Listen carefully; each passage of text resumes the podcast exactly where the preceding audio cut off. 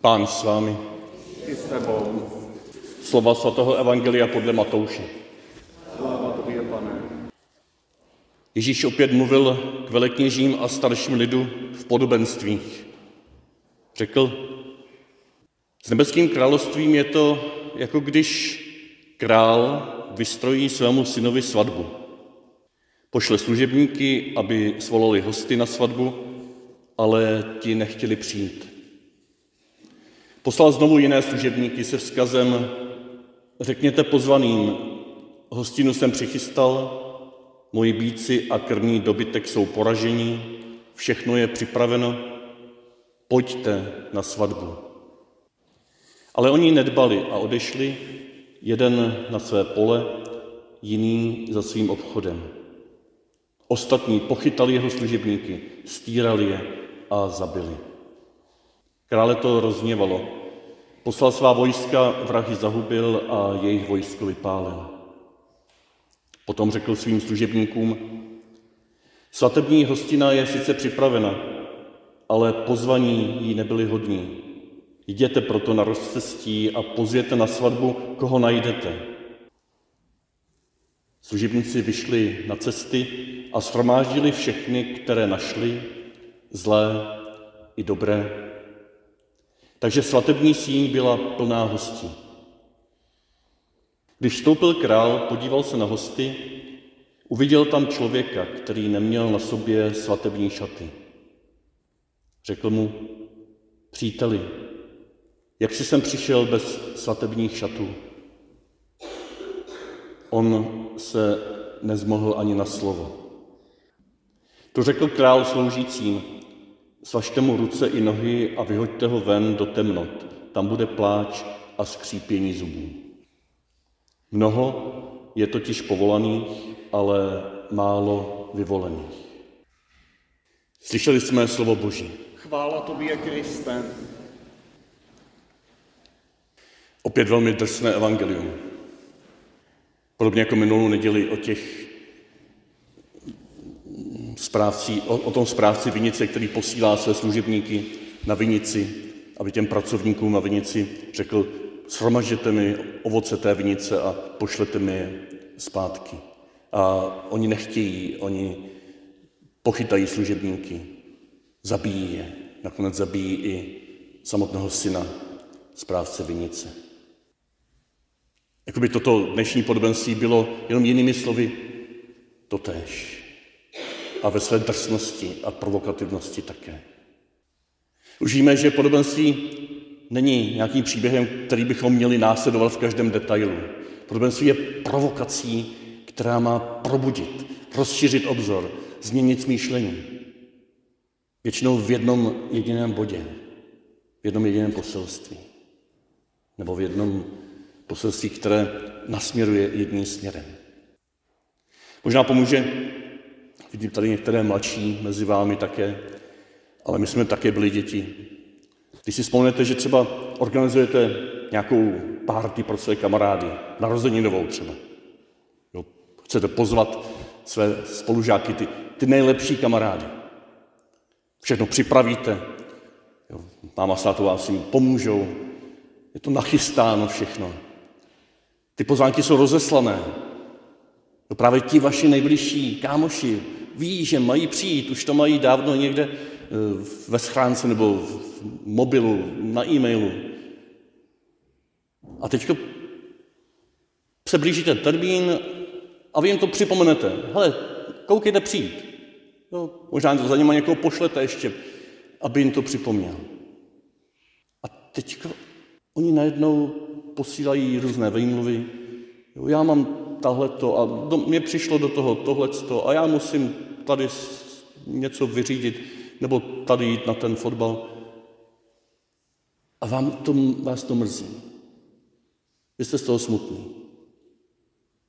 A tak si řeknete, dobře, tak no, mám je pořád rád, ale tady tu hostinu přece mám připravenou, možná by se hodila i pro ostatní, tak oslovíte možná ty, kteří jsou ve škole nějak pohrdan, nějak se jim někdo nevěnuje, nějakým způsobem na ně nikdo nepamatuje, nikdo se s nimi nekamarádí. A to vy se jich teď všimnete, když se na vás ti nejbližší vykašlali, tak je pozvete a oni přijdou. Máte radost.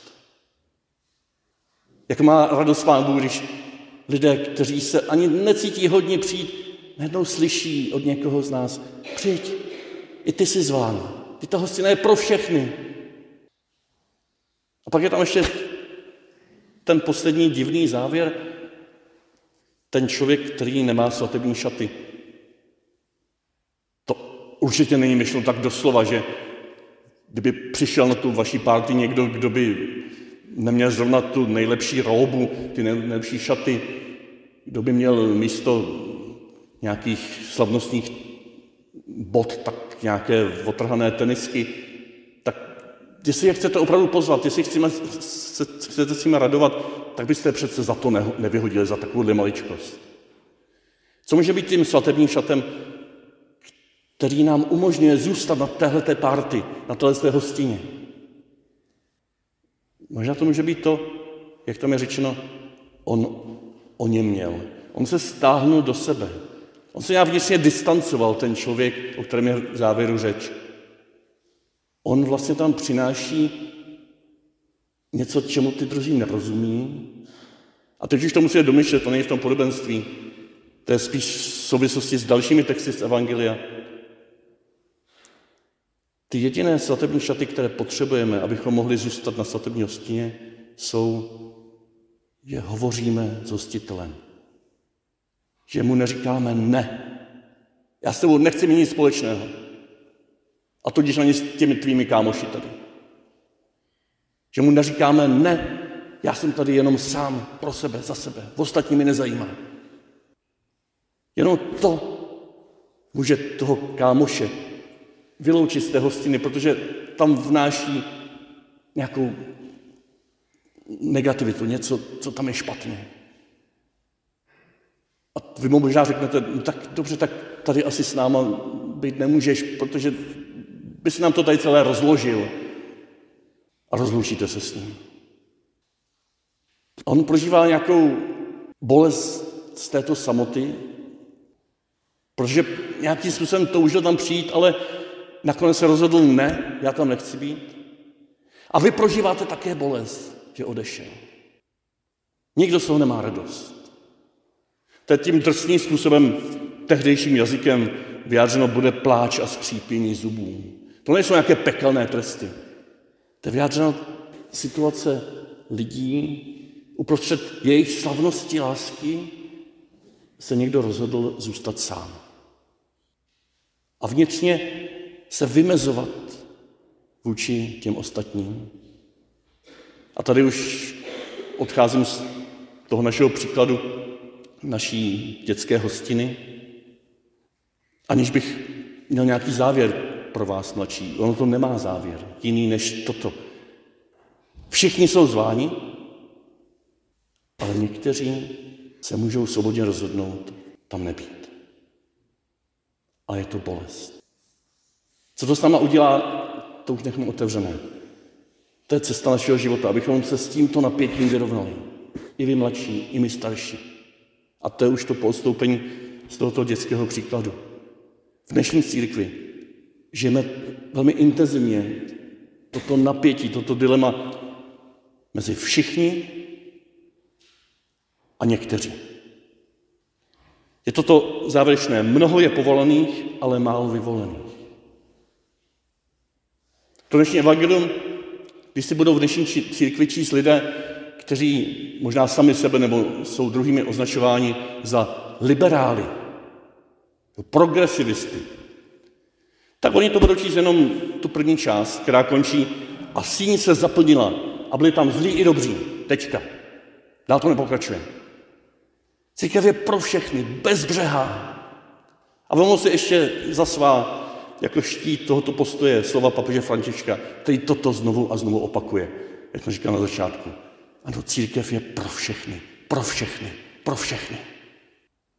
A kdyby, kdyby to nepokračovalo, tak by to znamenalo, že mohou být na svatební hostině i ti, kteří zevnitř rozkládají, kteří sedí vedle svého bratra a sestry a nějak potají mu vrážejí nebo jí vrážejí kudlu do břicha a vrtají se v tom, až z toho mají potěuchlou radost. Takhle to většinou nepadá na první pohled, ale my to takhle můžeme prožívat a my se potřebujeme bránit. My mu potřebujeme říct, podívej se člověče, teď a tady nemáš místo na svatební hostině. To není žádný soud o té věčné hostině. Tam nevíme, jak to pán Bůh zařídí, aby ti, kteří jsou na věky v nebi, se mohli naplno radovat. A jak se naplno radovat, když víme, že někteří odmítli a zůstávají v tom, zůstávají v tom odmítnutí, čili v pekle. My nevíme, jak to pán Bůh vyřeší. Církev tomu říká, ano, člověk má schopnost odmítnout, má schopnost takzvaného těžkého hříchu, má schopnost říct Bohu ne. A jenom to je těžký, těžký hřích, když trvale, stále trvám na tom, že Boha nechci, že s ním nechci mluvit. To je, tam, to je to, že nemáme svatební šat. A jenom to, nic jiného. Můj vnitřní postoj ne, Bože, já sám. A církev na tom trvá a zároveň trvá na tom, že jsou všichni zváni, že touží Bůh po všech, pro, po všech, že Kristus zemřel úplně za všechny, že svou krev prolil úplně za všechny, ještě když jsme byli hříšníky. On nás neklas, neklasifikuje podle toho, jak jsme lepší nebo horší, ve smyslu, jestli máme nebo nemáme potom přístup do nebe, jestli si to zasloužíme, kolika dobrými skutky. Jenom deset, to je málo, musí mít 15 dobrých skutků, jinak potom do nebe. To není křesťanství, to není církev.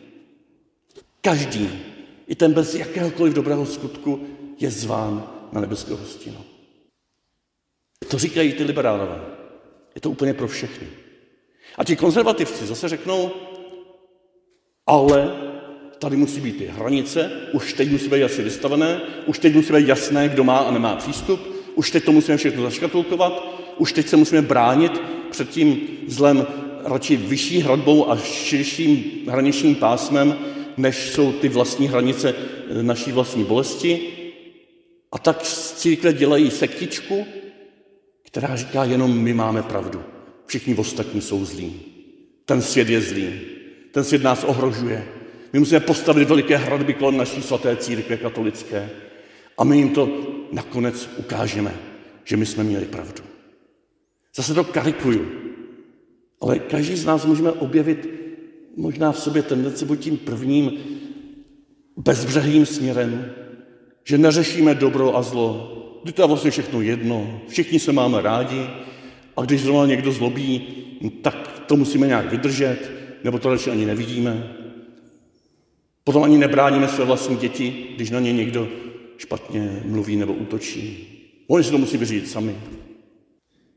A nebo tím druhým směrem, že jsme tak úzkostliví, že se bojíme, že když někdo nesundá čepici v kostele, tak těžce hřeší a my ho peskujeme a dáváme slovní pohlavky a odsuzujeme za to, že se neumí chovat. Dnešní evangelium není ani liberální, ani konzervativní. Nebo spíš konzervativní, ono to je spíš fundamentalistický. Protože ten, kdo je na svatební hostině a říká, jenom já mám pravdu, vy ostatní mě nezajímáte. To není konzervativec. To je fundamentalista, to je člověk, který se uzavřel do vlastní skuliny, do vlastní ulity a sám se vylučuje. A dnešní evangelium není ani liberální, ani konzervativní, fundamentalistické, ale je katolické. Katolikov znamená všeobsáhlé. Katolikos znamená zloubky z Krista žijící tak, že toto pozvání zprostředkováváme pro všechny lidi a zároveň víme, že žijeme na tomto světě, kde zlo ještě má své slovo, bohužel. A tak stojíme v bezradně často, jestli v konkrétních situacích dát znova šanci a znova a znova. A nebo v jiných situacích říct, teď se musíme rozloučit. S velkou bolestí, s velkou úctou. Ale teď to dál už nejde. Je to těžké rozhodnutí. mezi všichni a jenom někteří. Je to rozhodnutí, které musíme dělat jako rodiče, jako přátelé, jako farnost, jako církev. Je to rozhodnutí, jak přežít na tomto světě tak, že nenecháme druhým ubližovat. A zároveň, jak už na tomto světě slavit svatební hostinu Baránkovu, která nám navzdory tyto nutné hranice říká, všichni jsou zváni. Dejte každému šanci. A takovým lakmusovým papírkem může být, když si představíme tu závěrečnou nebeskou hostinu. A my tam sedíme a radujeme se a hodujeme. A teď tam uvidíme proti nám nebo vedle nás, že sedí někdo, koho jsme tady na zemi možná právem ze svého společenství vyloučili. A teď tam on sedí. On možná na poslední chvíli, poslední chvilce svého života tváří v tvář milosrdnému králi, který říká, i ty jsi zván, opravdu trváš na svém ne. Tak se najednou narovná a říká, jo, to jsi ty Ježíši, kterého jsem vlastně ve svých bratřích a sestrách neviděl. Ty jsi, to jsi ty Ježíši, kterého jsem zraňoval, když jsem tady žil podivným způsobem na tomto světě. Kdy jsem nějak divným způsobem byl tím, kdo jim stěžoval život. To jsi ty. A ty mě přesto zveš. Tak já to beru. S velkou pokorou, chudobou, s prázdnýma rukama. Já to beru. A ty tam sedí tenhle ten člověk vedle vás, je zván ke stejné radosti jako vy. A Bůh se vás ptá dneska, dnešním evangeliem, co vy na tom? Přijmete ho?